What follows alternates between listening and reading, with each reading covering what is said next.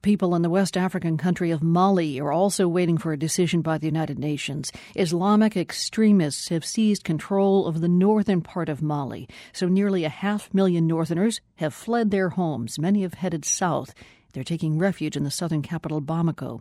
They're hoping that the UN will soon authorize a military intervention to oust the Islamists. But as Bonnie Allen reports from Bamako, many people are frustrated by what they see as the international community's lack of urgency.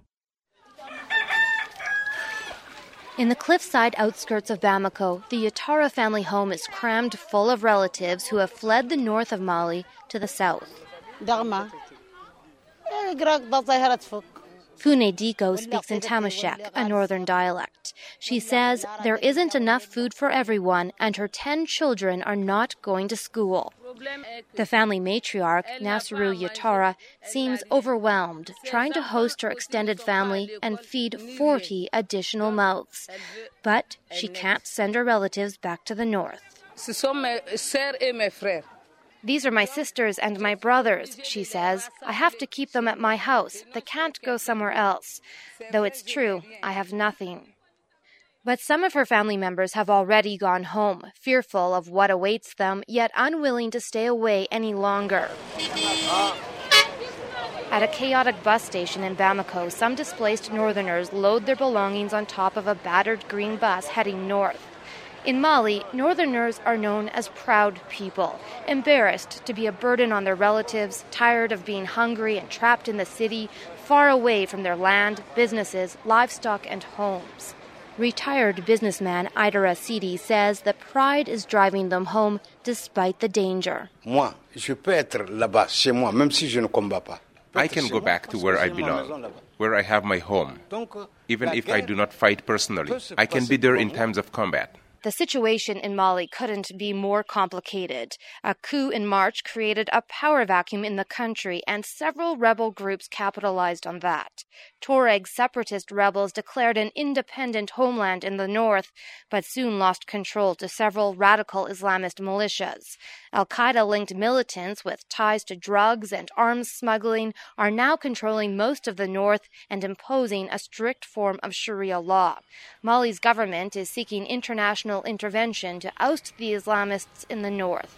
We need help. Our government won't be able to to manage this situation. Maybe we don't have petrol to give to the world. We don't have diamonds, but we still are human beings. That's a Malian woman I'll call Hawa, who grew up in the north. Like many women I've interviewed here, she doesn't want to give her full name or have her picture taken.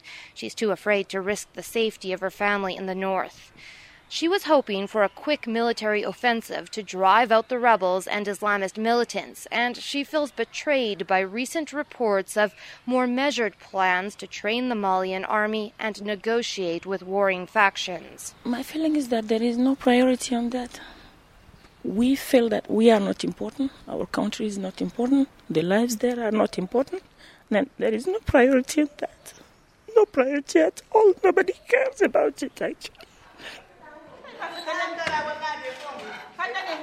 At a community center in Bamako, women from northern cities share their stories. One woman, cloaked in a white gown, shows me a photo she secretly snapped with her cell phone inside a hospital in the city of Gao. In it, a boy lies on a cot with his amputated arm and leg wrapped in bandages. She tells me he was punished for defending his family's store. The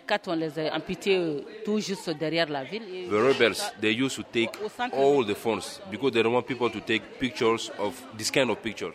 Local health worker Adama Koyate translates for the women. He says it's a terrible situation for the people who stayed behind. They are being killed. Lots of children cannot eat. They cannot go to the normal schools. Women cannot go out. It should stop. It should be stopped right now. But these women know there's no quick solution, and they seem defeated by that reality. For the world, I'm Bonnie Allen, Bamako, Mali.